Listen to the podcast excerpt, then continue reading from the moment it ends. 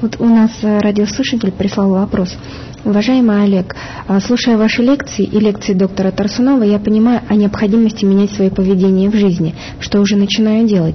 Но часто очень сложно заставить себя делать как надо, а не как хочется, отвлекаясь на суету жизни. Что бы вы посоветовали для крепкости человеческой воли? Сергей задал этот вопрос. Да, Сергей, спасибо.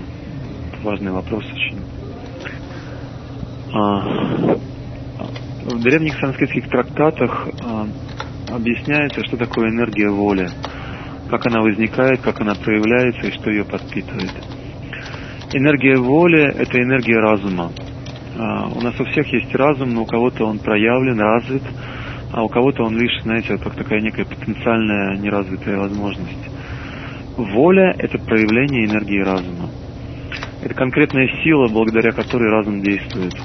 Если у человека слабая воля, значит у него слабый разум. А, поэтому, отвечая на, вас, на ваш вопрос, нужно сказать, что нужно развивать разум. А как развивать разум? Разум развивается при помощи энергии знания.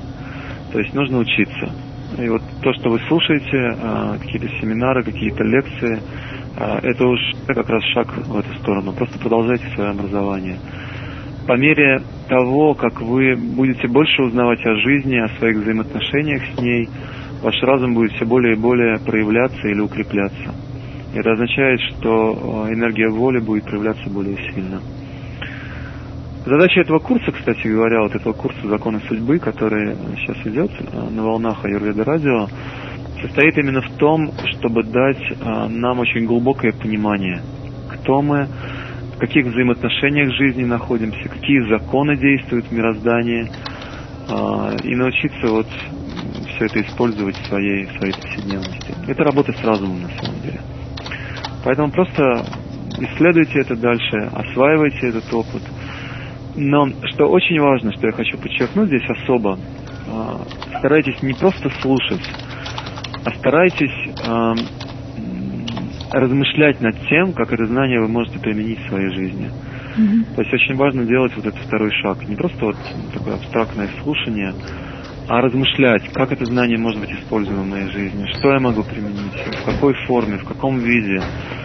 Здесь много всего интересного на самом деле будет, потому что жизнь очень сложна, ее, знаете, ее невозможно таким вот одним машинам измерить. Поэтому то, что вы узнаете, не всегда будет э, как бы с такой очевидностью понятно сразу, как это использовать в жизни. Размышляйте. Размышление это и есть, вот знаете, вот эта тренировка разума. Я учусь я включаю вновь и вновь вот эту тонкую структуру в себе.